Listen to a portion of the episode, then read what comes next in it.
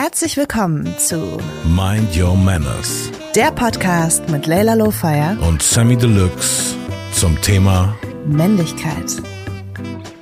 In dieser Folge von Mind Your Manners reden wir über eins meiner Lieblingsthemen, nämlich die Man Cave, der Ort, an dem sich der Mann ganz entspannt zurückziehen kann und entweder seinen Leidenschaften, seinen Hobbys oder einfach seiner Ruhe frönen will.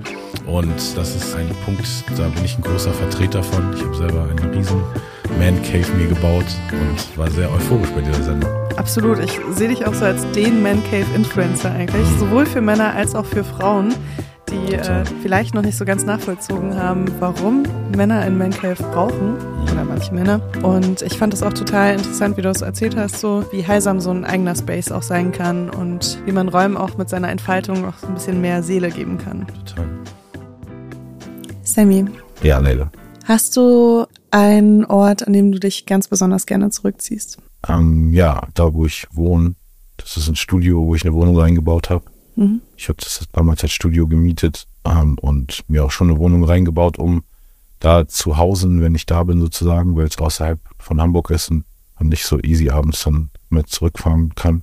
Dann habe ich es aber immer mehr so zu meinem richtigen Wohnort gemacht über die letzten Jahre. Also es ist jetzt, ich wohne in einer kompletten klischeemäßigen Man Cave. Jeder, jeder Winkel dieses Hauses ist Man Cave. Und was macht das für dich so aus? Das, weil du sagst, so Man Cave, das kann ja jetzt alles sein, ne? Nee, ich glaube letztendlich, was es über die Jahre geworden ist, von so einem sehr schönen Arbeitsort einfach, der super praktisch war für mein ganzes Musikerleben, so, weil ich auch da genug Platz habe, um Bandproben zu machen, da kann der Tourbus direkt vorfahren, ist genau an der Autobahn, weißt du, irgendwie hat so logistisch auch alles Sinn gemacht. Und was ich aber jetzt draus gemacht habe, ist so komplett die Verwirklichung von dem, was, was ich als Kind, also was sich jedes Kind vielleicht auch wünscht, so mit ein, einfach all den Sachen, all den optischen Reizen, die einen happy machen jeden Tag, sich komplett umgeben, viel Kunst und dann eben auch habe ich das Privileg, dass ich viele Künstler auch selber kenne und dann auch so viele originale Sachen da habe, ne, und das nicht nur Poster sind, sondern wirklich, ne, gemalte von irgendjemand und einfach so viele Sachen, die für mich so Spielzeuge sind, von Musikinstrumenten bis hin zu wirklich auch so vielen Spielfiguren. Mhm. Ja, einfach so eine komplette Verwirklichung von, von so einem kleinen Jungstraum eigentlich. Wie war das, bevor du das hattest? Weil, seit wann hast du das jetzt, das Studio? Ähm, zwanzig zehn bin ich da eingezogen. Okay. Bevor du das hattest, hattest du das, wenn du in einer Beziehung warst oder so, oder mit jemandem zusammengelebt hast, hattest du das auch schon so, dass du irgendwie so einen separaten Raum hattest, so einen Man Cave, irgendwie so klischeemäßig? In meiner Ehe, so, wo auch mein Sohn draus entsprungen ist, da hatte ich äh, in unserer ersten Wohnung so meinen Studioraum, oder das war nicht so richtig Aufnahmestudio, aber wo meine Plattenspieler stehen, meine Plattensammlung und irgendwie Hip-Hop-Poster an der Wand sind. Und nach einer Zeit war das auch ein Streitpunkt in der Beziehung. Also mhm. so, es war irgendwie ihr nicht so genehm, dass es da dieses Teenager-Zimmer, das, das Wort ist auf jeden Fall irgendwann mal gefallen. Okay. Also klar, man kann sich ja trotzdem dann noch ausleben oder sich das erkämpfen, aber es ist dann immer, weißt du, sobald man einmal sowas hört, dass man einmal so fundamental missverstanden wird in irgendeinem Aspekt von seinem Leben, der ja für mich anscheinend wichtig ist. So. Mhm. Dann ist es auf jeden Fall mich schon ein sehr krasser Downer. Hast du das Gefühl, dass so deine Man Caves, die du dir gebaut hast, also dein Studio oder auch früher irgendwie der Raum, war das ein Keller oder? Also echt alle möglichen. Ich hatte okay. Keller, Man Caves, ich hatte, okay. ich, nee, ich hatte wirklich überall immer so schon, ich kann ganz schnell mit so zehn Objekten das so zu meinem Space machen. Okay. Also alleine, wenn ich jetzt in irgendeine cool. Stadt fahre und weil ich auch ein notorischer Shopper eben von diesen ganzen Sachen bin, die kommen ja nicht zufällig in mein Studio alle so. Ich muss mhm. die ja irgendwo herkriegen. Das heißt, in jeder Stadt gehe ich dann in diese Stores für diese Art von Designer-Toys oder Hip-Hop-Toys, die ich mag. Oder und dann habe ich auch nach ein, zwei Tagen auch in meinem Hotelzimmer auch immer schon so eine kleine Ecke, die so aussieht wie so ein Sammy-Zimmer. Deshalb, also ich bin schon auch ganz gut damit, so das nicht zu haben und dann mir mit ein paar kleinen Sachen meinen Space zu machen und den zu personalisieren. Allein schon nur ein bisschen so, dass mein Lieblings-Räucherstäbchen anzünden, das mache ich auch so in Hotelzimmern voll gerne, einfach so, dass irgend so eine Nuance, die zu Hause so mitschwingt, so mhm. auch da ist. Aber ich finde, so richtig diesen Überspace konnte ich mir jetzt erst aufbauen, weil ich auch da genug Platz dafür habe. So mhm. inklusive, dass ich mir noch einen äh, Train in den Garten gestellt habe. Mhm. Eine alte Frankfurter Straßenbahn, die ich ausgebaut habe zu meinem Atelier und noch so einen Chillraum mit richtig witzigen Gadgets, dass ich eben echt auch so ein paar von den Original-Train-Funktionen benutzen kann, durchs Mikrofon Ansagen machen kann und, und äh, auf den Knöpfen, die der Zugfahrer vorne hat, sind Drum-Machine-Sounds drauf so, so, und so. Also ich, ich habe echt so, ich sehe so meinen Space um mich rum eben als genau so eine Oberfläche, wie wenn, wenn ich einen Beat bekomme, den ich mag und wo ich denke, da kann ich irgendwie geile Worte draufpacken und geile andere Stimmen noch, und ich sehe alles irgendwie immer wie so eine Collage und bastel total gerne, und dann ist immer ein Raum bei mir meistens im Fokus, oder als der Train kam, dann irgendwie ein paar Monate der Train, und dann, wenn das dann abgearbeitet ist oder erstmal so das Hauptding, na klar, kommt überall immer noch so ein kleines Männchen in irgendeine Ecke über die Jahre und so, aber äh, dann ist immer der nächste Raum dran, und das ist für mich auch genau, also mit Rappen, Produzieren, ab und zu DJen und Kunst machen, ist das, glaube ich, so meine fünfte richtig so leidenschaftliche Facette, dass ich, glaube ich, eigentlich ein sehr guter Innenarchitekt bin für Leute, aber auch nur, die mhm. auf komplette Reizüberflutung stehen. Also ich glaube, ich könnte das andere auch für andere Leute als Dienstleistung, könnte ich denen noch minimale Räume anbieten, aber für mich selber, ich merke wirklich, dass ich sehr davon profitiere, dass ich in jeder Ecke irgendwas sehe, was irgendein Mensch gemacht hat, der mich inspiriert, mhm. und das dann einfach wirklich mich eigentlich in so einem Leben und Flow lässt, wo ich fast nie uninspiriert bin. Also. Okay, also im Umkehrschluss bedeutet das auch so ein bisschen, wenn du in leeren Räumen stehst oder in Räumen, die andere Leute eingerichtet haben oder so, dass äh, dir so ein bisschen die Inspiration auch fehlt? Nö, aber nee. Das ist bei mir auf jeden Fall, dass ich es mir so leichter... Okay. Also ist ja mein Raum, deshalb mache ich es so, wie ja, ich klar. will. So. Nee. Ja.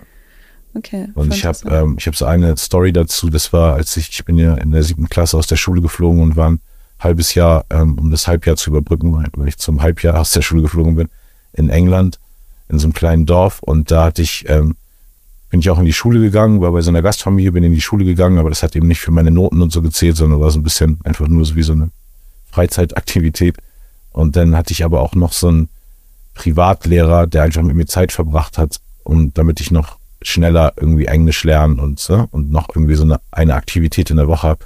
Und der Typ war witzigerweise in diesem kleinen Dorf in Cornwall, was natürlich super spießig und Scheuklappen engstirnig war, was so Weltsicht angeht, ähm, war der so der, der Typ, der einmal schon um die Welt gereist war, und der hatte so ein Haus, was voller Instrumente war.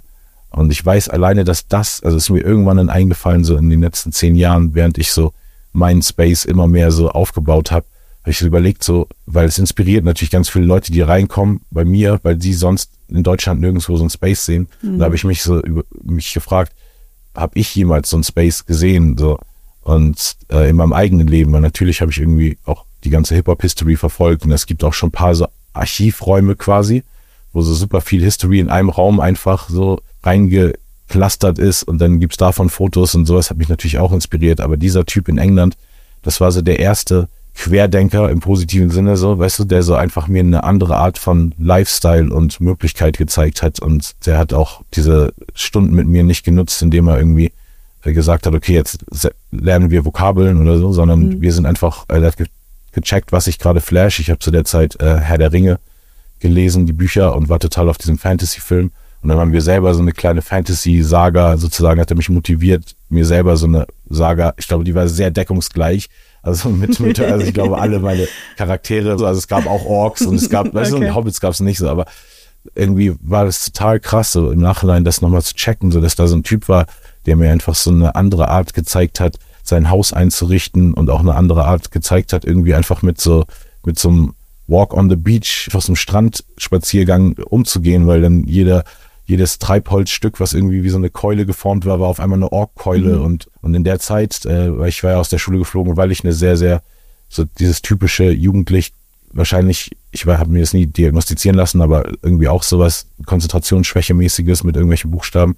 Und ich glaube, ich hatte einfach genauso die, die Persönlichkeit, dass ich so, die so viele haben, einfach so kein Ventil für all mhm. das, was drinsteckt. Und jetzt durch diesen England-Besuch auf einmal so eine ganz neue Palette gehabt, irgendwie meine Kreativität zu nutzen. Dann habe ich Englisch verstanden, dadurch habe ich den Rap besser verstehen können, die ersten Songs, die ich schon gehört habe, und gemerkt, das resoniert bei mir anders als Michael Jackson Songs, eher in der Art, dass ich Lust habe, selber das zu machen, weil Michael Jackson war so virtuos, dass ich wusste, mhm. das kann ich nicht einfach so nachmachen, nur weil es meiner Seele gut tut.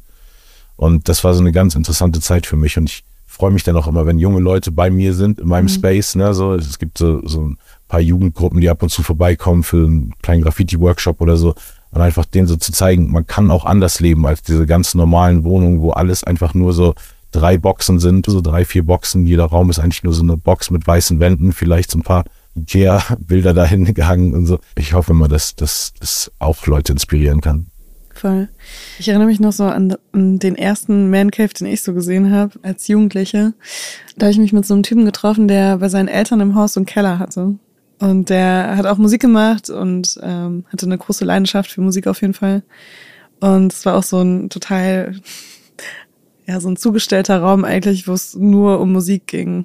Und da haben wir super viel Zeit verbracht. Und ich weiß noch, wie cool ich das einfach fand, dass es so einen, einen Raum gibt und der dient eigentlich nur der Inspiration oder der so deinem eigenen Hobby oder deiner Leidenschaft oder sonst irgendwas.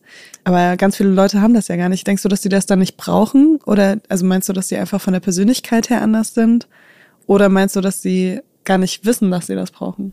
Alles das zusammen plus meine zynische Art sagt schon auch so, weil deren Frauen einfach gerne die Wohnung so einrichten, wie sie es in irgendeinem schönen Magazin gesehen haben, genauso wie man Wohnung einrichtet. Und dann, also zum Beispiel, welche in deine Wohnung kommen, sich super viel Persönlichkeit einfach. Ich sehe, welche Art von Filmen du magst, welche Art von Bands du magst, weil dann da irgendwelche Plakate oder Bilder und welche Art von Kunst du magst. So, ne? Und bei, bei vielen Leuten ist das eben, ist so wenig davon da, dass man sich dann fragt, echt wirklich, ist es denen nicht wichtig? Weil ich glaube, es ist für, also Kunst ist für alle Leute wichtig in irgendeiner Facette. Mhm. Nicht jetzt Bilder an der Wand hängen zu haben, aber in irgendeiner Facette genießt ja jeder Mensch Kunst, sei es Musik, sei es Filme, sei es po- Poesie, Literatur.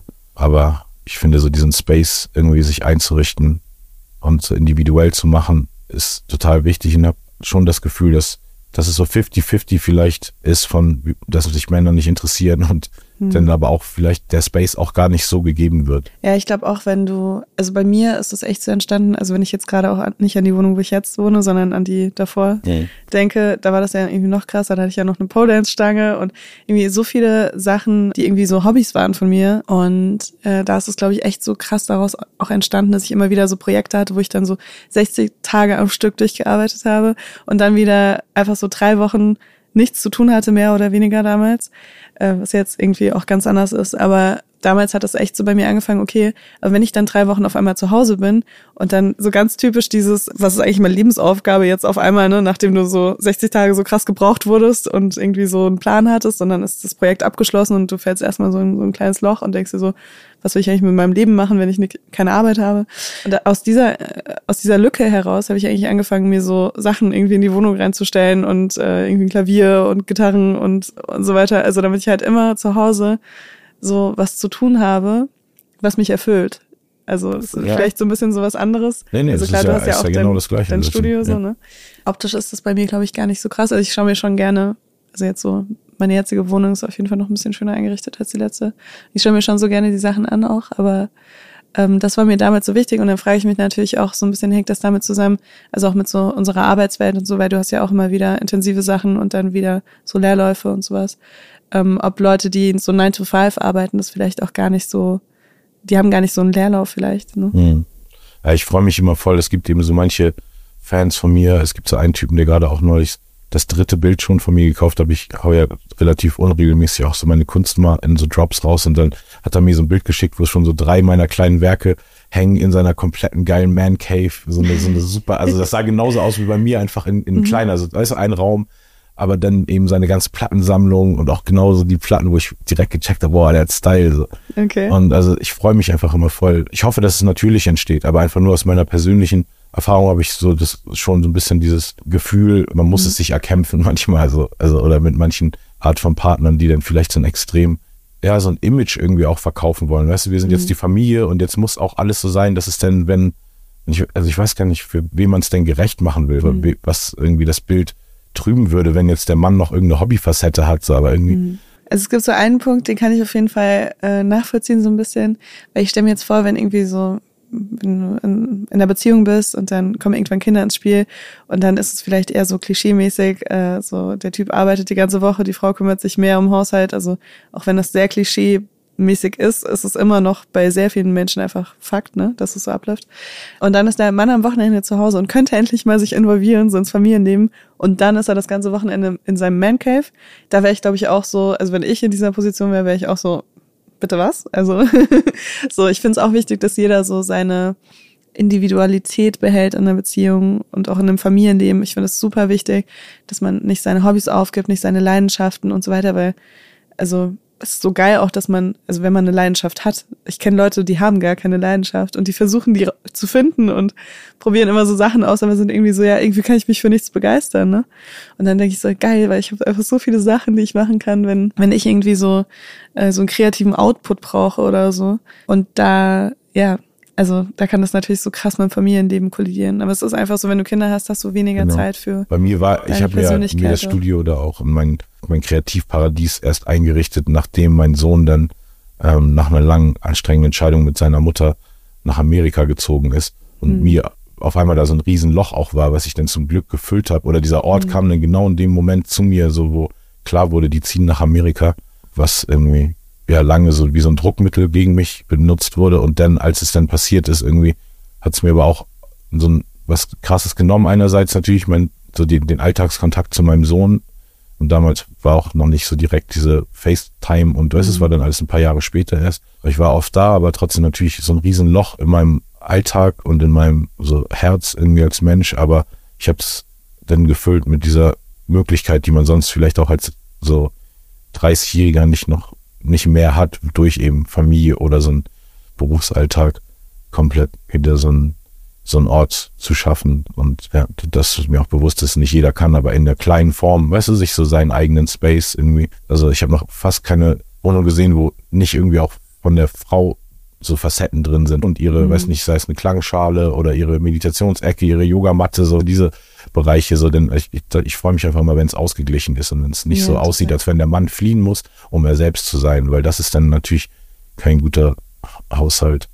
Wir hatten ja letztens auch irgendwie darüber gesprochen, dass es dann doch meistens in so, in so heterosexuellen Beziehungen meistens die Frau ist, die die Wohnung komplett einrichtet, und ich kann mir gut vorstellen, dass daher auch so ein bisschen dieses Man-Cave-Ding auch kommt, weil wenn natürlich die ganze Wohnung der eine Partner einrichtet, dann braucht man wahrscheinlich auch eher noch so einen kleinen Ort für sich, wo man sich auch so fühlt wie in seiner Wohnung, oder? Ich kenne das auch so von Freunden irgendwie, dass die dann diskutiert haben, weil die auch unterschiedliche Musik hören, und dann will einer irgendwie so ein Metal-Poster aufhängen und der andere sagt dann aber so, nee, Mann, also es sind irgendwelche Monster oder so, weißt du, wir haben Kinder, total, das kannst du nicht aufhängen. Argument eigentlich auch. Um ja, aber voll, also nee, nee. als ob, als ob äh, die Kinder irgendwie mit irgendwelchen Störungen aufwachsen, weil sie irgendwie das Maskottchen von Iron Man sehen oder so. Das ist ja schon. Also ich habe einen Motorhead-Poster bei mir hängen. Und ähm, mein Kind sagt eher noch so, Mama, können wir die Musik anhören? Und also redet gar nicht darüber, dass es yeah, dann irgendwie dieser Snuggle-Tooth, also dieses Maskottchen yeah. ist. Ähm, deswegen, also Kinder sind da, glaube ich, gar nicht so, solange du das denen nicht ins Kinderzimmer hängst. So nee, deswegen war ich doch der Geschmacksclash einfach der, der ja, Beziehungspartner, ne? Das total, so auf, ja. Ich feiere das nicht, mir sind das jetzt zu viel Blumen, das ist mir alles zu weiblich, ja. Und sie will dann nicht, dass die Rapper da hängen haben oder dass so die, die, den Rock äh, Monster, Teufel, Gott irgendwie, der Feuer spuckt aus seiner Nase. Ja, also ich verstehe das auch im Schlafzimmer, wenn man da so sagt, gewisse Sachen will man einfach nicht so, ne, weil Schlafzimmer ist irgendwie für mich nochmal so ein bisschen, da will ich mich sehr sicher fühlen, da will ich sehr entspannt sein abends, wenn ich schlafen gehe, und wenn, keine Ahnung, mein Partner dann äh, irgendwas mega geil findet oder sich so ein Poster von so einer, so ein Playboy-Poster oder so. Das, da wäre ich, glaube ich, dann auch so, also muss das über unserem Bett hängen. Aber so, ich finde auch, dass man irgendwie in der Beziehung immer so eine Balance finden muss ähm, von so Spaces und Inspirationen, und dass jeder irgendwie so seine Ecken hat. Aber ich finde gar nicht so, also ich bin der Meinung, du kannst mich gerne vom Gegenteil überzeugen, als großer, als Mensch mit einem Man-Cave Deluxe eigentlich schon, dass man das eigentlich nicht braucht, solange man irgendwie so eine Balance hat. Also dass es wirklich daher kommt, dass eben in der Einrichtung keine Balance stattgefunden hat, ähm, dass man das braucht. Ja. Oder denkst du, ist das anders? Ja, ich glaube echt oft ist es auch jetzt, das hört sich dann auch so, so manipulativ von den Frauen an sozusagen, aber ist ja gar nicht, wenn, wenn einfach bei denen auch viel mehr dieses mhm. Nest aufbauen. Fast jede Frau, mit der ich zusammen war, hatte viel mehr das Talent dafür früher, so als ich. Jetzt habe ich eben voll viel gelernt, auch von Frauen. Also ich habe das alles nur von Frauen gelernt, was ich aber jetzt auch selber auf mich anwenden kann, und ich bin jetzt auch voll oft alleine in Möbelläden und so unterwegs und sehe aber auch oft diese mitgeschleppten Männer, die dann einfach nur vielleicht nochmal, wenn sie was richtig schlimm finden, so gegen argumentieren, aber viele sehen eben so mitgeschleift aus.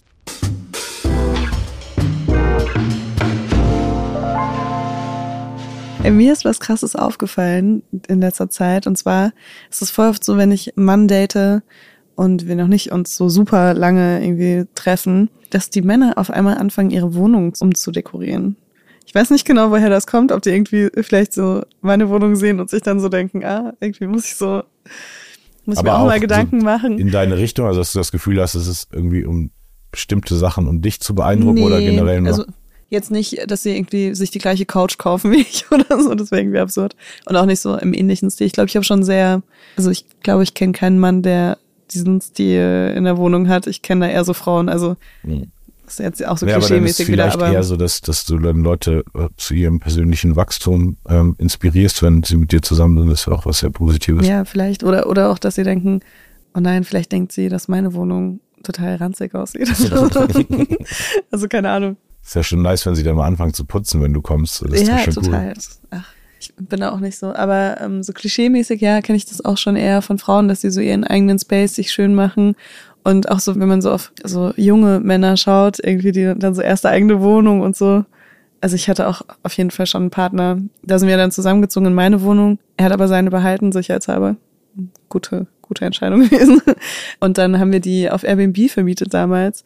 Und ich war aber so, ja, wir müssen ein bisschen was machen hier.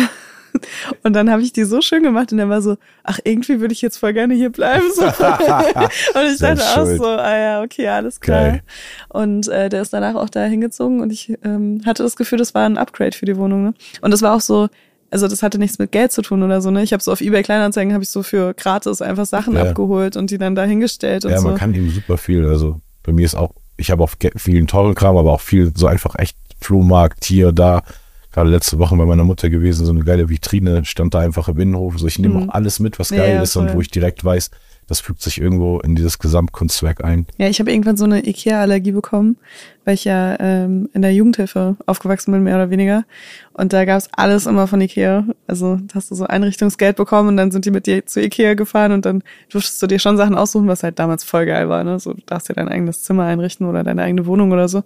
Aber es war halt alles immer nur das Günstigste und immer nur Malm oder so. Also diese ganz weißen Ikea-Möbel. Ja, ich meine, die haben echt, also wie, gibt ja überall super Sachen, aber ich finde, es gibt auch so also eine Blaupause, die ich in zu vielen Wohnungen gesehen habe, mhm. wo ich das Gefühl habe, so, das kann einfach nicht sein, dass du dich hier jeden Tag, also dass du mhm. zum Maximum deines Potenzials jeden Tag inspiriert wirst. So.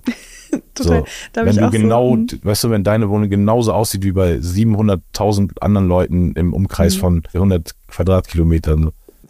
Ich hatte auch so eine Geschichte, ähm, als ich meinen Ex-Freund kennengelernt habe und das erste Mal bei ihm war. Da hingen über dem Bett Bilderrahmen, aber die waren leer. Geil. Das finde ich auch super, Leute, die das, den Move sehen. Aber nicht so schöne, goldene Antikbilderrahmen oder so. Sowas hatte ich mal in der Wohnung. Sondern einfach so Ikea, so, ja, so einem schwarzen ein neunundneunzig, ja, weißer Rahmen. Rahmen sogar. Einfach so, einfach so weiße Bilderrahmen, sechs Stück oder so und die Bilder waren leer. Und ich war so, wie kannst du hier jeden Abend schlafen gehen, neben der Wand mit leeren Bilderrahmen? Also ich habe dann so eine Einwegkamera besorgt, habe dann so Fotos von uns gemacht und die mir so reingemacht. Weil ich dachte so, ich muss ja irgendwas tun. Oder auch so später, also der war auch so einfach vom, vom, vom Typ her, war der einfach so, ich glaube, jetzt hat er sich echt ganz gut eingerichtet, so in seiner jetzigen Wohnung. Aber das ging ganz lange, also ich kenne ihn schon super lange und äh, bin immer noch mit ihm befreundet. Und auch so, als er dann umgezogen ist, der hat dann in einer Dreizimmerwohnung gewohnt, wo ein Zimmer leer war. Also weißt du, so, das sind so Sachen, die ich einfach so gar nicht verstehen kann, wo ich dann natürlich auch als Partnerin so ein bisschen so, wollen wir nicht mal da und da, ne? Und also bestimmt auch mal irgendwie so zu übergriffig oder zu sehr, ist eigentlich sein Space und ich komme jetzt dahin und richte irgendwas ein oder sag ihm, was er machen soll oder so. Ähm, aber ich finde die Balance halt immer auch so ein bisschen schwierig, weil du willst Voll. natürlich auch, dass nee, dein Partner viel, vieles irgendwie... Vieles ist ja auch so Upgrade-Hilfe, einfach nur die auch, also die man auf jeden Fall ja leisten sollte, sonst muss man ja nicht mit jemandem zusammen sein, wenn man ja, die Person kann. nicht irgendwie auch versucht, hm. ja, ihr Potenzial eben, weißt du, zu erreichen hm. und ist vor keinem Mann Potenzial in so einer... Aber ich finde, je länger ich drüber nachdenke, dass eben genauso viel wie vielleicht früher, ich finde jetzt mit so Mode und Körperpflege hat sich jetzt in den letzten zehn Jahren sehr viel geändert. Wahrscheinlich einfach nur, weil es so viel Vorbilder männliche gibt, die dann auch darüber reden oder mhm. eindeutig super gepflegte, alles Konturen und Haut und Nägel sind gemacht und so. Und aber auch, das wird irgendwie betont in der Gesellschaft, so dass es wichtig ist jetzt für einen Mann. Und das andere habe ich noch nie betont gehört, dass es irgendwie wichtig ist für einen Mann, sich auch, also so, so ein Space für sich einzurichten, der auch so ein yeah. Nest ist, wenn man irgendwie nicht mit einer in einer Beziehung gerade ist oder nicht in so einem Familienkonstrukt. Denn es ist ja genauso wichtig für einen Mann wie für eine Frau. Aber wie gesagt, aus meiner eigenen Erfahrung waren es immer nur Frauen, die so schöne Nester sich bauen. Mhm. Und bei Jungs eben hier dieses, vielleicht sind das stylische, wo man zusammen chillt, da sind dann noch so, weiß noch ein paar Poster und sowas easy, aber nicht so diese richtige Liebe fürs Detail. Und bei vielen Sachen war es ja auch früher so dieses, ey, bist du schwul oder was, wenn du dich zu sehr mit so unmännlichen Sachen befasst. Also ja, voll. Es gibt jetzt so richtige Instagram-Accounts von, von so Typen, die sich halt nur um so Themen kümmern. Ne? Ich war letztens, habe ich so ein Reel gesehen von jemandem, wie, wo er über seine Pflegeroutine gesprochen hat und so und war erstmal so, okay, krass. Und dann hat er aber auch so Reels, wo er über seine Workout-Routine spricht und wie er, ähm, wie er so ein Sunday-Reset macht, also so sonntags so die Wohnung einmal aufräumen und sauber machen und so. Und ich dachte so, das ist mega geil. Das ist mega geil, weil es eben nicht, dass Männer sich sowas von Frauen abschauen müssen sozusagen, die ähm, das viel mehr auch mitbekommen, wenn sie aufwachsen, was wichtig ist, irgendwie zu, zu machen und so weiter. Ich finde es auch so wahnsinnig schlimm, wenn du irgendwie so Beziehungen siehst, wo die Frau den ganzen Haushalt macht, einfach weil wenn der Mann das macht, dann ist es nicht richtig sauber. So, weißt du? Ähm, weil ich, ich verstehe diesen Anspruch. Ich will auch, wenn die Wohnung sauber gemacht wird, will ich auch nicht, dass ich dann, also dann will ich, dass sie richtig sauber ist, ne? Also ich kann auch mal irgendwie eine Woche in einer staubigen Wohnung wohnen und so, das stört mich nicht so. Aber wenn dann irgendwie so dieser Effort passiert, wo, wo man da was macht, dann will ich auch, dass es sauber ist. Und ich kenne das auch aus Beziehungen irgendwie, dass ähm, unterschiedliche Menschen halt unterschiedliche ja, Bedürfnisse haben, was Sauberkeit angeht. Aber das ist dann so dieses, äh, ja okay, dann macht die Frau das, weil wenn die Frau das macht, ist sie zufrieden und der Mann lässt das dann so. Das finde ich immer so ein bisschen schwierig, weil ich glaube, da fängt das an, dass es irgendwann nicht mehr deine Wohnung ist, sondern da ist jemand, der richtet die Wohnung ein, der guckt, dass die Wohnung sauber ist. Es ist irgendwie nicht mehr dein Space so. Und ich finde es so wichtig, wenn irgendwas mein Space ist, dann muss ich die auch so, muss ich mich auch selbst darum kümmern. Jetzt gibt's ein paar Facts, Facts, Facts, Facts. Der Begriff Man Cave fiel zum ersten Mal in der Zeitung Toronto Star im Jahr neunzehnhundertzweiundneunzig. Der Hashtag Man Cave begann circa ab zweitausendacht auf Social Media zu trenden. Der Soziologe Tristan Bridges erkennt, die meisten Man Caves sind unfertig.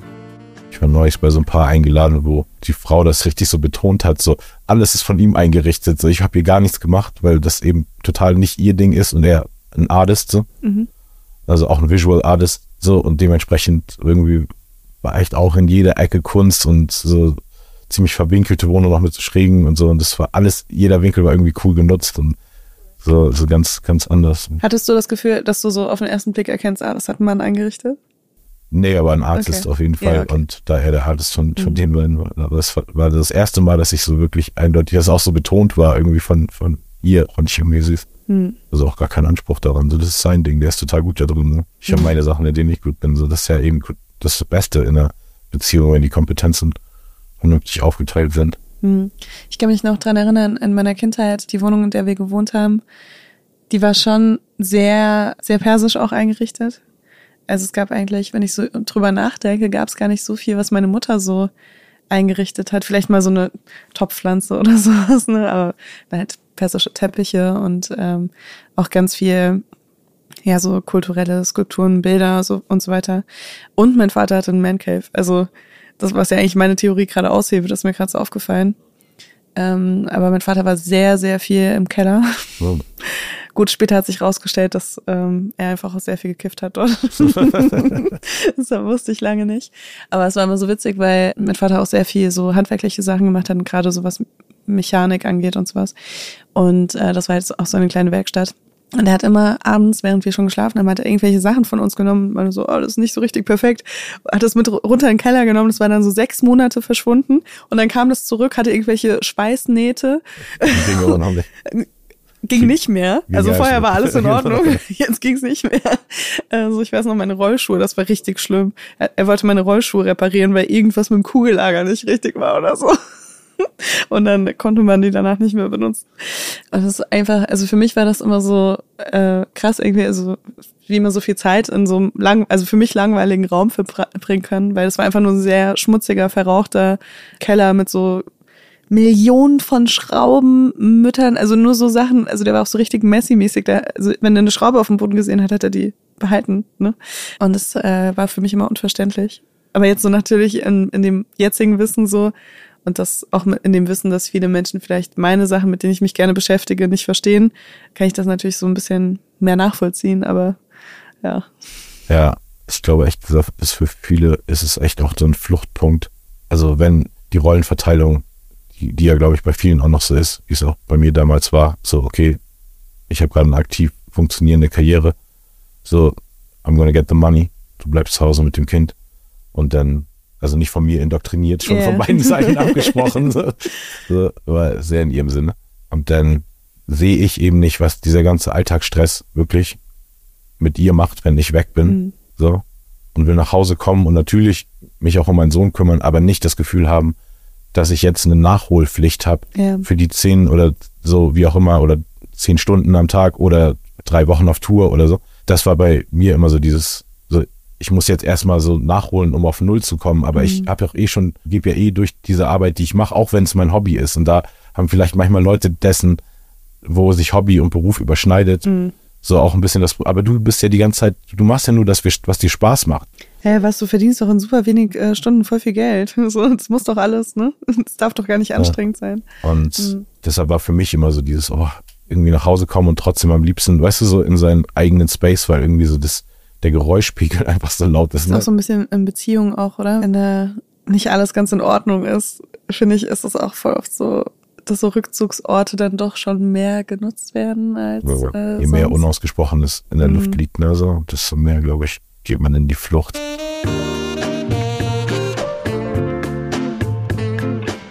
Was mir noch einfiel, so in manchen Fällen, wenn du jetzt erzählst von deinen Eltern, überwiegt ja auch einfach so die Stärke einer Kultur. Weißt du, wenn du jetzt einfach so ein deutsch-persisches Paar quasi mhm.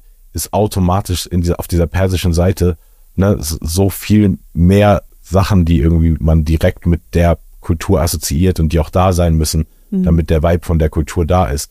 Bei Deutsch ist es ja auch nicht jetzt so voll definiert, welches Möbelstück. Also ist es jetzt ein die Eichenkommode, die es besonders deutsch macht. Weißt die Eckbank, also, wir hatten damals eine Eckbank. Das, also wirklich beim Nachdenken gerade so, ne? dachte ich so, das Deutscheste war unsere Eckbank. Okay. Ja, aber gerade, weil wir eben die ganze Zeit auch Ikea gesagt haben ja, und nicht klar. irgendeine äh, Möbelmarke erwähnt haben, die jetzt besonders für deutsches Kultur gut steht, die hier mhm. in Deutschland prävalent ist. Doch, stimmt eigentlich was. Kennst du diese Wohnzimmerwände?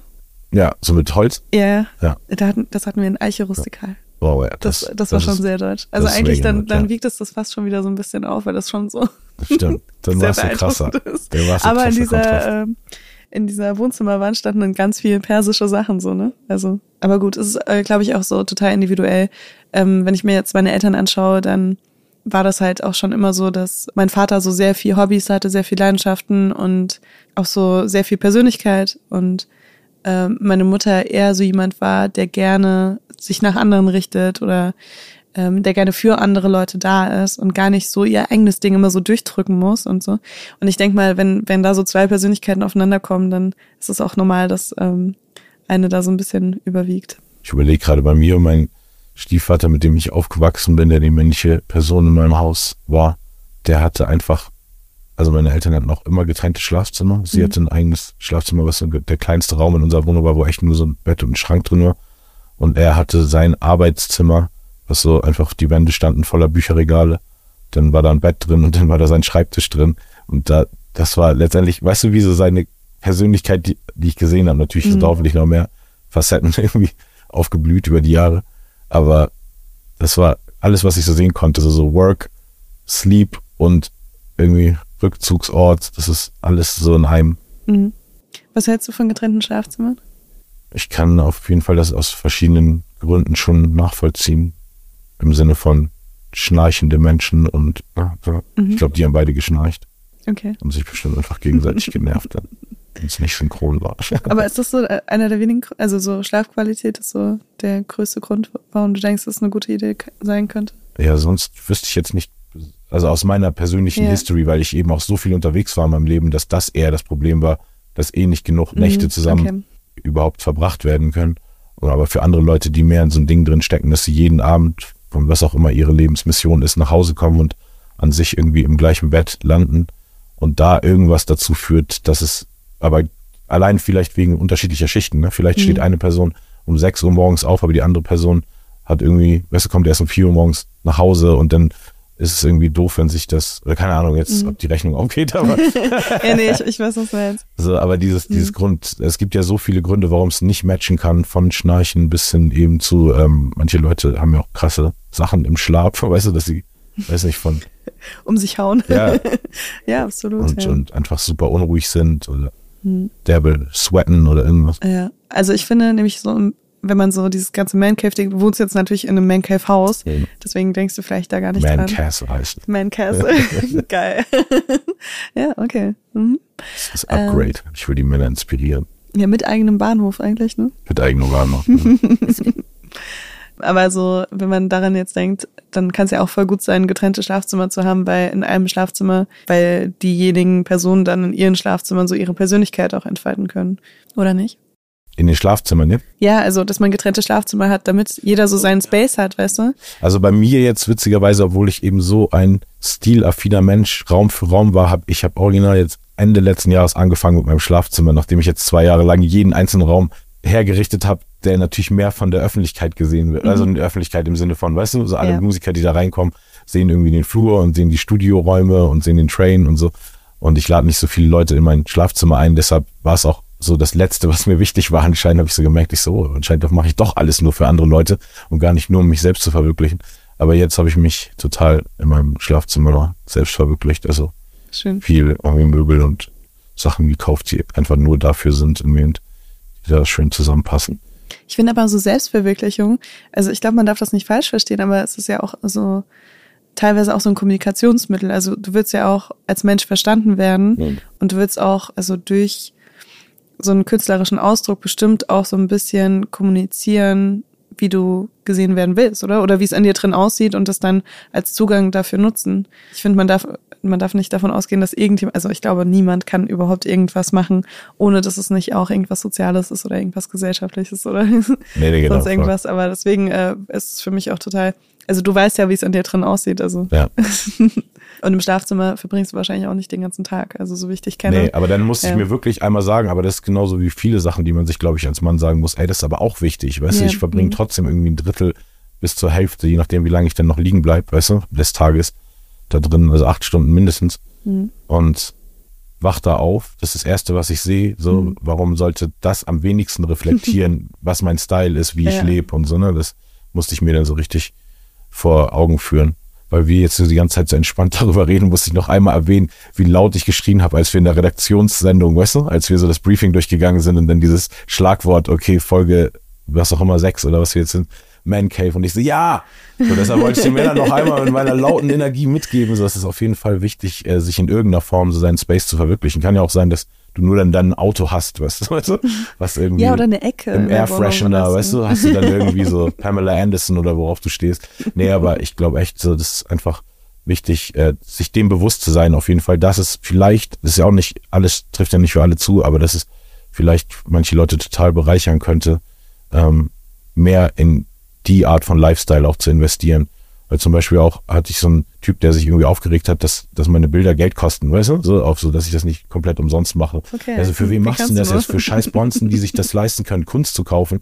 Und dann war ich auch so, ah ja, interessant. Ich glaube, bei vielen Leuten in der Gesellschaft, weil das so belegt ist, dass reiche Leute Kunst haben, ist es aber, das ist ja was, was, was du investierst. Das hat natürlich, also du bringst ja Seele in dein Haus mit rein und das hat, kostet natürlich mehr als ein Malmö von, von Ikea, also, mhm. weil das nicht siebzig Millionen Mal gemacht wird und auf der ganzen Welt in einem Haus ist, sondern nur ein Unikat vielleicht, was, was jemand gemalt hat und nur bei dir im Raum hängt. Und ich glaube, dieser Invest in diesen Gedanken von sich, seinen Raum mit Seele zu führen, das muss nicht, müssen nicht gemalte Bilder sein, kann eben auch nur sein, denk mal dran irgendwie, dass es auch nice riechen muss und mach mal ein Räucherstäbchen an oder so einfach. Ich habe so bei voll vielen Männern immer so vermisst in deren Spaces, dass, dass da irgendwie so diese an, anderen Wohlfühlfaktoren, die ich so für mich entdeckt habe, die ich auch überwiegend von Frauen gelernt habe, aber dass, dass die so da fehlen. Total. Ich finde das auch super attraktiv, wenn ich in eine Wohnung komme von einem Mann, äh, an dem ich interessiert bin. Und du siehst so, dass Sachen so intentional gemacht sind. Also so, der hat sich Gedanken darüber gemacht, äh, wie sein Flur aussehen kann. Der, also so, ne? Einfach nicht nur so funktional, hier habe ich drei Nägel in die Wand gehauen, da hänge ich meine Klamotten auf. Und, ne? Ja, daraus kann man ja auch so andere Sachen ableiten, so irgendwie was, das ist ja Liebe zu, zum Detail in erster Linie. Yeah. Weißt du, wenn du bei mir reinkommst und dann kannst du, also ich bin jetzt eh zu alt, um Kinder zu kriegen, aber wenn eine Frau, weißt du, so potenziell so auch nach einer, so dann auf, oh, ey, der, der würde auch ein richtig krasses Kinderzimmer bauen, weißt du, so, ich hätte das Potenzial sozusagen, ich wäre nicht so ein Dude, der dann so, okay, heute ist dann der IKEA-Kinderzimmer-Einrichtungstag, weißt du, so, das Kind ich hätte das krasseste sagen, Zimmer. Mein Kind äh, redet sehr oft von deinem Man-Castle. Ja, sehr gut. Das, äh, ja. So, hat auf jeden Fall einen bleibenden Eindruck hinterlassen. Und ich finde es auch irgendwie cool, wenn, wenn man sieht, dass da wirklich auch Persönlichkeit ist und das so gefühlt, also bei dir ist ja auch so gefühlt jeder Fleck irgendwie gefüllt mit irgendwas. Und ähm, ich finde es auch eher immer irritierend, wenn Leute in so komplett weißen Wohnungen wohnen. Es sei denn, sie brauchen das vielleicht, weil in ihrem Kopf so viel abgeht. Das kann ja natürlich also auch sein. Also es gibt sein, so ein paar reduzierte Spaces, die ich gesehen habe, aber das ist dann oft so ein bisschen asiatisch beeinflusst. Ja, oder so, genau, so sehr, sehr minimalistisch und nur so ein, so ein ganz flaches ähm, Futonbett, irgendwie wie so ein schwarzes Rechteck eigentlich nur auf dem Boden und dann so ganz wenig an der Wand, vielleicht irgendwo so ein so ein Abtrenner noch aus diesem Papierzeug mit Holz, weißt du? So mhm. einfach nur so ein Ding, was man hinstellt. So. Und das finde ich, hat auch total, total den Charme. Und ich habe auch bei mir versucht, dann meinen Wohnbereich ein bisschen weniger reizüberflutet zu machen, in erster Instanz als draußen, aber natürlich jetzt, weil ich Sammler bin, weißt du, ich kann ja nicht alles nur an eine Stelle immer stellen, so mhm. da wo alles sehen, so muss ich jetzt auch, das wird mein privater Bereich jetzt auch immer voller wieder. Aber ich, ja, ich, ich glaube echt, das ist so individuell und es ist auf jeden Fall gut, sich darüber Gedanken zu machen. Ich habe wirklich gemerkt, so dass mein, mein Leben so viel besser ist, einfach weil ich mich so über jeden Raum freue, in den ich reinkomme. Weißt du, weil mich mhm. irgendwas anlächelt. Das ist manchmal nur eine Figur für zwanzig Euro. Weißt du, manchmal ist es irgendein teures Bild oder so. Mhm. Oder nicht jetzt teuer, teuer, nicht. Ich habe keine Van Goghs da oder so. Aber schon irgendwas, wo ich irgendwie zweitausend Euro rein investiert habe und ich habe echt richtig Freude dran. Oder ein Möbelstück oder einfach, oder selber einfach eine Wand. Also ich bin jetzt auch ständig so, seitdem ich mehr Graffiti wieder mal und mir nicht so Angst habe, die Hände dreckig zu machen wie früher, so mitten in der Nacht. Letzte Woche habe ich auch einfach in meinem Flur eine so eine Holztür angemalt, mhm. die mich genervt hat, weil ich so, oft, die muss jetzt grau sein, um ein Uhr morgens. So, also ich finde das einfach ja, so schön, ja, diese, in so einem, also sein, sein Haus als so ein Gesamtkunstwerk zu sehen. Und das ist, glaube ich, echt nicht für alle so gesund, wenn es so überlastet ist wie bei mir. Aber ich glaube, bei jedem könnte irgendwie mehr diese Liebe für den Alltag, weil das ist ja echt sein Space, mit dem man sich umgibt und mit dem man auch kommuniziert auf irgendeine Weise. Mm, total.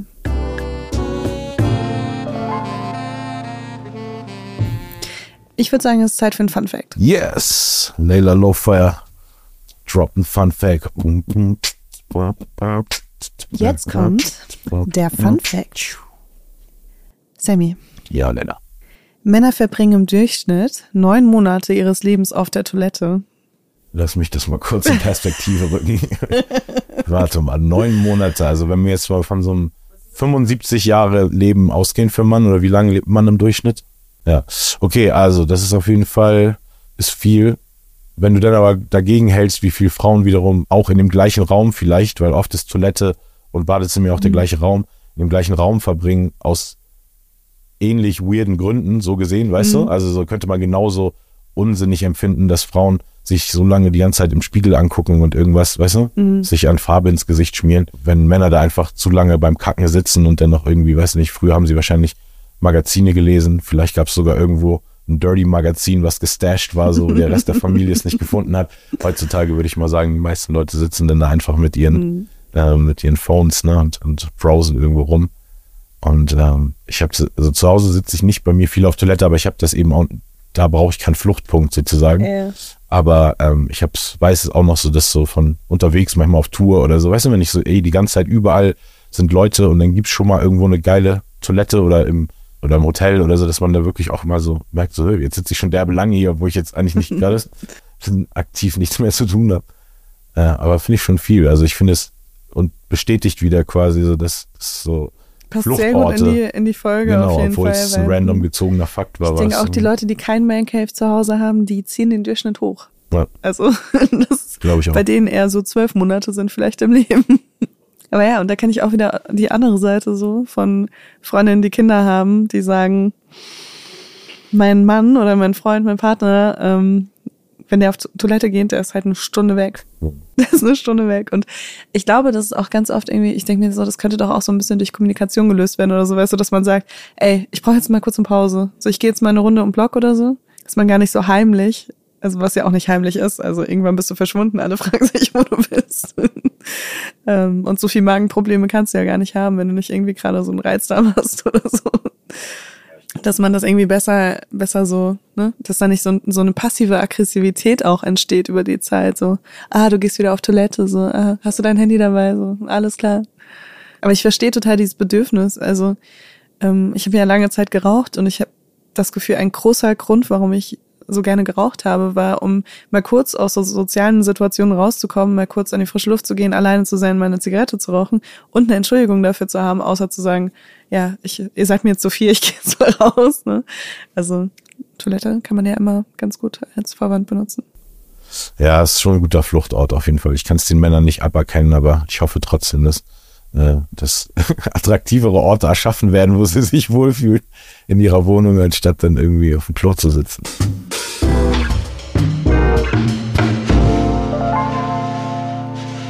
Ich finde einen Fact auch ganz interessant. Der Soziologe Tristan Bridges hat gesagt, die meisten Man Caves sind unfinished. Ja, kann ich mir auch vorstellen, ja.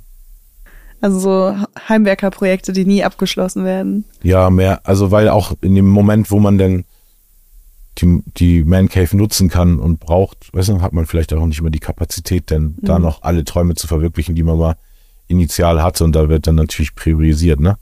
Also ich kenne voll viele Man Caves, zum Beispiel auch von Musikern, äh, professionellen Musikern, die sehr bekannt sind, die irgendwie eigentlich dann nur so Gamer-Räume sind, weißt du? Also mhm. wo du wirklich merkst, okay, deren Flucht vor der Familie ist echt nicht, weil meine Man Caves trotzdem immer so hat mit was Kreativem zu tun, was ja auch mein Job ist. Also für mich ist das Hobby trotzdem nicht so die Flucht von meinem Job, das ist wirklich, was ich gerne alles mache. So. Mhm. Aber bei vielen habe ich dann so das Gefühl, okay, die brauchen wirklich dann diese Man Cave, und dann ist es hauptsächlich irgendwelche extrem teuren Game-Konsolen oder Sachen, wo man, weißt du, richtig so in diesem Autoding mit drin sitzt, dass es rückelt und so, mhm. für zehntausend Euro, und dann irgendwie ein nices L E D-Setting, so, von nice Sofas, so, mhm. das, das reicht dann eigentlich auch. Zockst du eigentlich? Nee, das habe ich auch noch nie gemacht. War auch wahrscheinlich einer der Gründe, warum ich, also, oder eine Schnittstelle auch, die ich dann wiederum nicht mit Männern oder Peers mhm. hatte, ne, so dieses, ey, cool, lass Freitagabend treffen und einfach mal durchzocken das Wochenende oder so, das habe ich nie gemacht. Ich hatte mhm. Als Kind waren wir immer zu broke, dass ich irgendeinen, also meine Freunde hatten, hatten dann immer C vierundsechzig, war der erste Computer, den alle hatten. Dann war irgendwie Amiga fünfhundert, dann Amiga tausend, dann gab es irgendwann Atari und so. Und meine Freunde hatten so jede Inkarnation und ich hatte nie einen davon. Und das Einzige, was ich irgendwann mal bekommen habe, war so die erste Generation vom Game Boy. Mhm. Ähm, so neunzehnhundertzweiundneunzig oder so. Gutes Jahr. Ja. Mhm. Bist du geboren? Mhm. Ja. Und da habe ich den so ein, zwei Jahre gehabt, und dann war ich vierundneunzig äh, im Sudan bei meinem, bei meiner Family das erste Mal und habe den dann so kleinen Cousins von mir mhm. gelassen. Ne? Also das war meine einzige quasi Zockerphase, und wenn ich mal was auf meinem Phone spiele, sind es auch immer nur so Solitär oder Tetris oder so. Ich mag nicht so diese ganzen mhm. ähm, Rumrennen oder diese drei D-Sachen heutzutage. Also mein Sohn, als der irgendwann ankam mit dem ganzen, alles ist so, sieht viel zu krass echt aus, weißt du? Ich mochte dann, wenn so Mario da einfach von links nach rechts okay, ja. so auf dem, auf dem Gameboy rumläuft, so in zwei D. Mhm. Das hat mir schon vollkommen gereicht. Also ich, das Einzige, was mir noch einfällt, so als so, wie so auch so ein Plädoyer ist, so, womit mein Space auf jeden Fall auch zu tun hat, ist dieses innere Kind, weißt du? Ich mhm. glaube, als Mann hat man ganz oft Angst, das innere Kind irgendwie ak- zu aktivieren, weil ein Kind und ein Mann widerspricht sich fundamental auf irgendeine Art. Und dann wiederum doch nicht, wenn man es so auslebt. Mhm. Also bei mir noch keiner mich komisch angeguckt, weil bei mir alles voller Figuren steht, weil es macht eben alles Sinn. Man sieht wirklich einfach, okay, er flasht auf Marvel, er flasht auf seine ganzen Hip-Hop-Helden, die's, von denen es viele mittlerweile als Figuren gibt, und die Leute checken dann selber schon den Zusammenhang, und ich glaube, ganz viele Männer haben so nicht diesen, also finden vielleicht nicht so leicht diesen Zugang zu diesem inneren Kind mehr. Und ich weiß noch genau den Moment, wo ich mit meinem Sohn bei Toys R Us in Portland war, wo er aufgewachsen ist. Und ähm, wo wir jedes Jahr waren und ich immer irgendwie hunderte Dollar pro Besuch für ihn ausgegeben habe. Und dann war genau dieses Jahr, wo das so gekippt ist. Das war, glaube ich, so nach den ersten paar Iron Man Filmen, wo ich so richtig Marvel-Fan wieder wurde, was ich als Kind eben schon von den Comics war. Aber früher gab es keine coolen Filme dazu. Und dann habe ich irgendwie mir so, ach cool, ich hole mir die Iron Man-Figur und die, und dann waren wir an der Kasse und ich habe so gemerkt, so, er hatte gar nichts genommen und ich hatte einen Einkaufswagen voller Toys für mich und meinte so, hä, willst du gar nichts? Und er so, nö, nö, ich bin gut. Und so, ich habe so viel und so. Und ich so, okay, alles klar. Und dann zwei Jahre später haben wir dann auch so seinen, wie so sein Mini-Man-Cave, er hatte auch so sein Kinderzimmer, aber dann nochmal so ein, wie so ein kleinen Erker oder so, okay. was so nur so eine Spielzeugwelt war. Geil. Und er hat auch krass früher, meine Mom hat ihn irgendwann auf diese Pfeifenreiniger gebracht, mhm, und der hat damit so heftige Figuren gebaut. Irgendwann wirklich während ein Film lief, hat er so in perfekten Proportionen und Farbkombos mir diese Charakter einfach so, also nicht oh, mir, aber hat die mhm. einfach so, guck mal hier, jetzt hier Tai Long und weißt du, Kung Fu Panda und sich so was. Krass. Also richtig, und da hatte er so eine ganze Welt davon und plus seine ganzen Transformers und alle Toys, die dann irgendwie in waren zu der Zeit, und dann weiß ich noch genau, wie wir es einmal alles in Säcke und Kisten gepackt haben und so. Sein Kinderzimmer zum Teenagerzimmer wurde. Ich habe mir noch so ein paar Sachen dann mitgenommen, weil ich so, oh, den stelle ich ins Studio. Aber das war witzig, wie das so gekippt ist und irgendwie wie es mhm. seitdem eigentlich immer nur mehr so mein so inneres Kind, weil ich, also alleine wie viel Freude ich mit diesen manchen so Figuren habe, das sind auch so wie so Homies, mit denen man lebt auf irgendeine Art, mhm. weißt du so? Wo man sich manchmal so streift, man einfach so Blicke mit irgendeiner kleinen Figur, weißt du, die mich gerade anlächelt oder so. Das sind wirklich so schöne Momente, so sein Leben so zu bereichern. Da sollte man nicht Angst vorhaben, mhm. wenn dann irgendwas, wenn man den Film mag, so warum sollte man sich nicht auch denn so eine Figur hinstellen? Das ist ja doch cool. Absolut.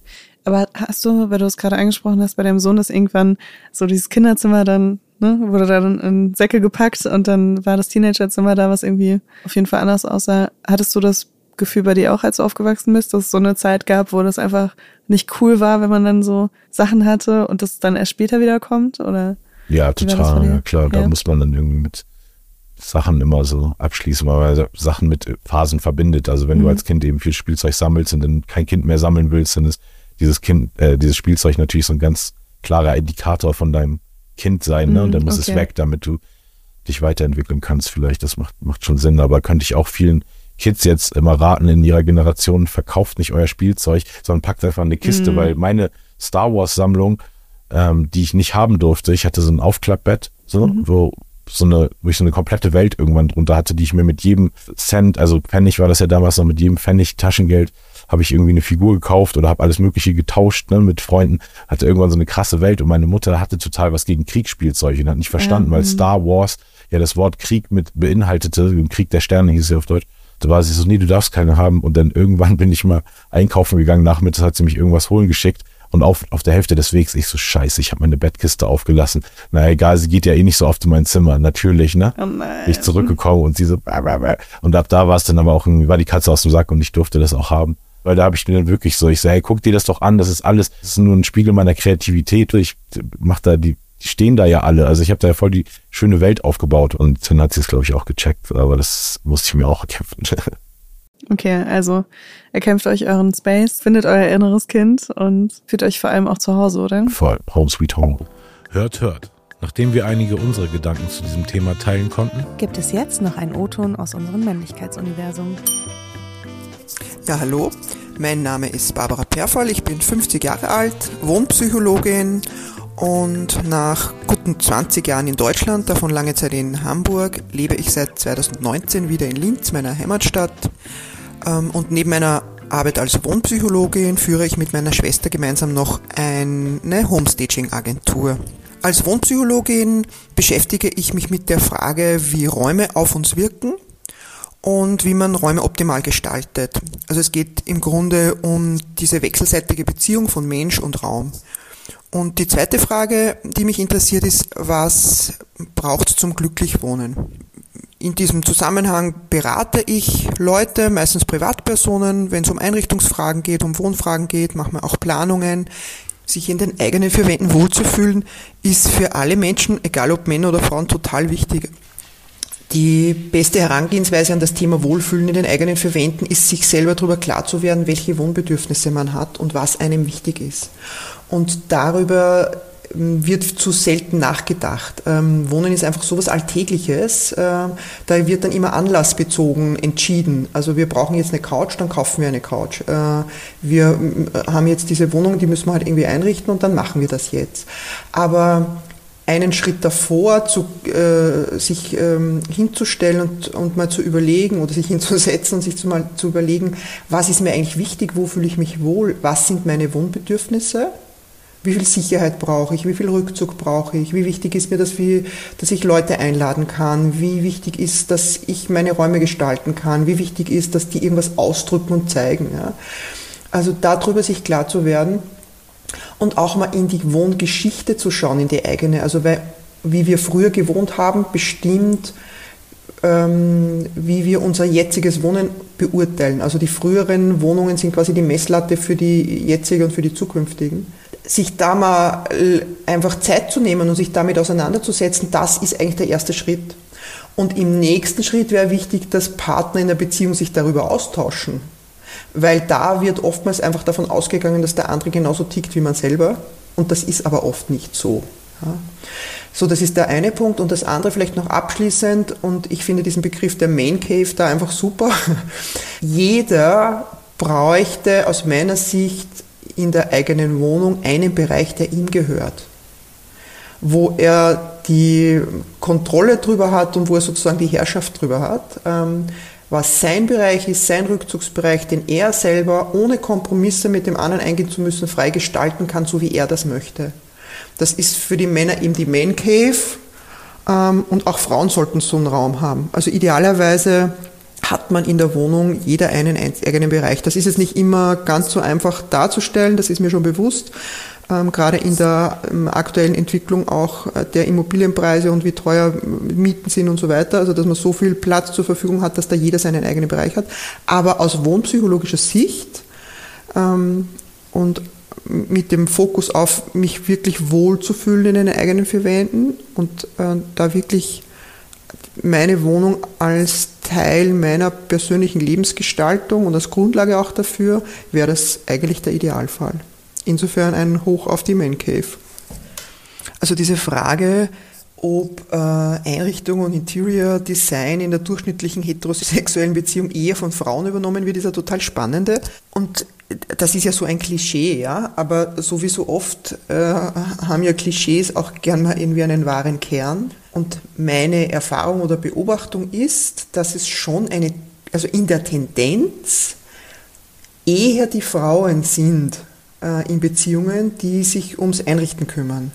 In der Tendenz, das heißt, es gibt viele Beziehungen, wo, wo das gleich verteilt ist, oder manchmal ist es auch zu beobachten, dass der, der, der Mann da eher dafür zuständig ist, aber in der Tendenz ist das tatsächlich so, dass äh, die Einrichtung eher ein bisschen das Frauen, die Frauensache ist oder Angelegenheit ist. Und das ist auch, finde ich, interessant, weil es wirklich ein Beziehungsding ist, also dass Männer, die, wenn sie alleine wohnen, sich ja darum kümmern, wie es ausschaut. Und das ist vielen ja auch nicht egal. Ja? Also dieses Bedürfnis gestalten der eigenen Räume, das ist halt unterschiedlich ausgeprägt. Und da gibt es Männer, die haben das Bedürfnis gar nicht und andere, die haben das stark. Und es gibt Frauen, die haben das Bedürfnis gar nicht und andere haben es stark. Ja? Aber wenn ich alleine lebe, muss ich mich ja irgendwie drum kümmern, dass es irgendwie zumindest ausschaut, ja, dann kann, kann mir das Spaß machen oder nicht. Aber in der Beziehung gibt es dann häufig so einen Mechanismus, dass das äh, irgendwie Frauenthema wird. Und grundsätzlich bei diesem Bedürfnis nach Gestaltung äh, kann man auch nochmal unterscheiden, also es gibt Leute, die haben dieses Bedürfnis stark und die haben das auch sozusagen hochfrequent, also im Sinne von, die müssen dauernd irgendwie neu gestalten. Also da werden dann, wird einmal im Monat irgendwie Möbel umgestellt und alle drei Monaten wird immer irgendwo eine Wand neu gestrichen und da ist immer dieses, diese Wohnungsgestaltung ist immer irgendwie in Bewegung, das ist immer im Fluss. Und dann gibt es so Dauertypen, die richten sich einmal ein und dann bleibt das dreißig Jahre so. Und das ist auch, ja, ja beides erstmal wertfrei und gut. Und äh, blöd wird's nur, wenn ein Paar zusammenkommt, wo einer der Veränderer ist und einer der Dauertyp. Und da ist schon auch die Beobachtung, dass eher die Frauen die sind, die häufige Veränderung wollen und eher die Männer dann die Dauertypen. Das ist halt eine Konfliktkonstellation in der Beziehung, ähm, neben anderen Konfliktkonstellationen, was das Wohnen und Einrichten betrifft. Ähm, Diese Frage nach der Man Cave, ähm, ja, ich kenne diesen Begriff.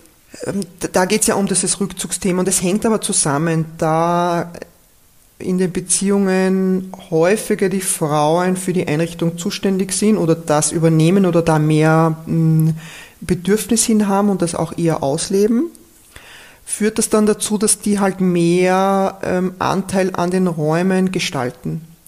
Und jetzt ist es so, dass oftmals das total okay ist äh, für den anderen Part in der Beziehung. Einer gestaltet, der andere sagt, ja, ich finde das schön. Dann gibt es vielleicht mal einen Teil, was ihm nicht gefällt. Dann sagen wir, du, das Bild finde ich jetzt zwar nicht so toll. Aber grundsätzlich ist es oftmals so, dass der eine Partner gestaltet und der andere fügt sich dann da rein und fühlt sich aber wohl, weil es ja schön ist. Und ähm, von der Funktionalität her tauscht man sich ja meistens sowieso aus. Welcher Raum hat welche Funktion und wie nutzen wir den? Aber von der Gestaltung her wird sich dann gerne eingefügt. Aber, ja, wenn ich gestalte und dekoriere, ja, und da Dinge verteile in den Räumen, ist es ja so, dass ich da irgendwie meine Marker setze. Und Dekoration wird ja gerne mal unbewusst als territoriale Markierung verstanden. Also wir sind als Menschen ja sehr empfindlich drauf, wenn andere ihr Territorium markieren. Also, weiß ich nicht, wenn man an die, an die Liege im Strandbad denkt, da kann ich einmal ein, ein Handtuch hinhängen und weggehen stundenlang und die meisten Menschen würden sich nicht trauen, auf diese Liege zu gehen, ja. Also irgendwo eine territoriale Markierung hinterlassen und dann, das wirkt sehr stark auf uns. Also da, da kann man sich dem schwer oft nur entziehen. Und jetzt ist es aber eben so, wenn ich da Dekorationsdinge verteile oder da einen Blumenstock hin und dort irgendwie eine Vase und so, dann kann mein Partner das ähm, eben als territoriale Markierung verstehen. Äh, und das führt aber dazu, dass er das Gefühl hat, er hat immer weniger Raum in dieser Wohnung. Plötzlich sind achtzig Prozent von der Wohnung durch mich belegt, weil ich das halt alles dekoriert habe und irgendwie schön gemacht habe. Das ist was, was oft unbewusst abläuft. Da gibt es ja viele Konflikte um das Thema Deko. Oder der, sozusagen das, das Pendant zur Deko ist von Männerseite dann gerne mal die Technik. Früher war das dann die, waren das dann quasi die armdicken Kabel, die die Stereoanlage mit den sehr, sehr teuren äh, Boxen verbunden hat, ähm, die dann da irgendwie durchs Wohnzimmer gelaufen sind oder die Wände lang. Heute ist, ist das ja ein bisschen kleiner alles, aber trotzdem, also auch mit Technik kann ich natürlich da äh, Markierungen setzen. Ähm, Und deshalb wird darüber gerne so gestritten. Also das ist ein, ein Konfliktthema häufig, ähm, der eine verteilt seine Technik und der andere dekoriert. So, und da sind wir jetzt natürlich bei der Man Cave. Wenn die Verteilung so ein bisschen klassischerweise ist, sie dekoriert und ist fürs Einrichten zuständig und für ihn ist das soweit okay, heißt das aber häufig in der Konsequenz, dass er gefühlt keinen richtigen eigenen Bereich hat, also kein Territorium in dieser Wohnung, was ihm gehört und damit auch keinen Rückzugsbereich.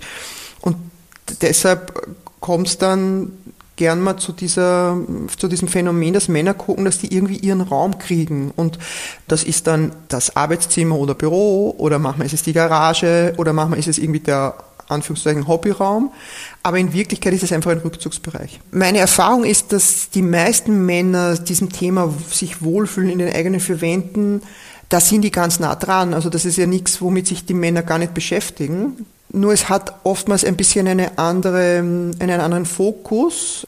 Es geht häufiger um die Funktionalität der Wohnung. Also wo können wir gemütlich sitzen? Haben wir eine, haben wir eine sehr gemütliche Couch? Wie schaut's mit Netflix, Kino, Fernsehabend aus? Sowas.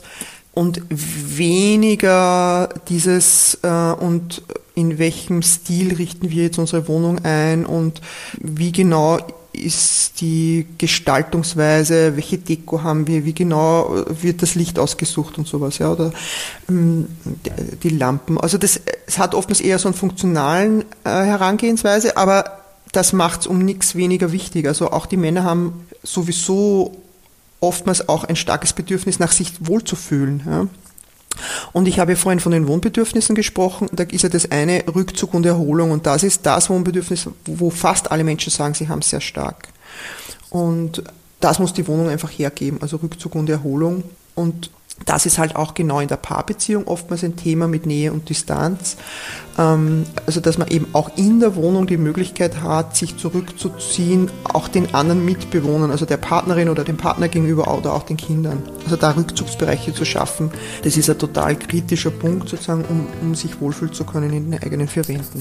Also ich werde in Zukunft auf jeden Fall noch mehr darauf achten, in Beziehungen meinem Partner den Raum zu geben, von dem ich denke, dass er ihn auf jeden Fall brauchen könnte, auch wenn manche Männer auch gar nicht so danach verlangen. Genau, natürlich, das ist eine, natürlich für Leute, die so wie ich künstlerisch sich ausleben, dann vielleicht braucht man automatisch noch mehr Space oder wenn du Modelleisenbahnen oder irgendwie so, so Sachen, die wirklich viel Platz brauchen, brauchst du natürlich noch eher eine Man Cave, aber ich glaube, es geht ja auch um den Grundgedanken, einfach dem Gegenüber ähm, sein, sein Space zur Entfaltung geben. Und das, wo wir auch raufgekommen sind, dass einfach im Gesellschaftsmodell, was wir leben, das bei vielen so ist, dass die Frau einfach eher die Skills mit reinbringt, die Wohnung einzurichten und dadurch auch vielleicht teilweise aus der Faulheit des Mannes sich mit einzubringen, irgendwie so ein Ungleichgewicht entsteht, wo man als Mann oft in einer, wie so in so einem Museum wohnt, was man selber nicht eingerichtet hat, sondern was nur Artefakte irgendwie der anderen Person sind. Ganz oft wird Männern ja unterstellt, dass sie zu viel Raum einnehmen. Ich denke, das ist ein Thema, wo Männer ruhig ein bisschen mehr Raum einnehmen könnten. Weil es ist ja auch wahnsinnig wichtig, sich in den eigenen vier Wänden wohlzufühlen und das Gefühl zu haben, dass es auch das eigene Zuhause ist. Wenn ihr wollt, schickt uns doch mal ein Foto von eurem Man Cave auf Instagram. Die schönsten Man Caves werden wir teilen. Ansonsten hören wir uns nächste Woche wieder mit Strukturen. Yes, mind your manners.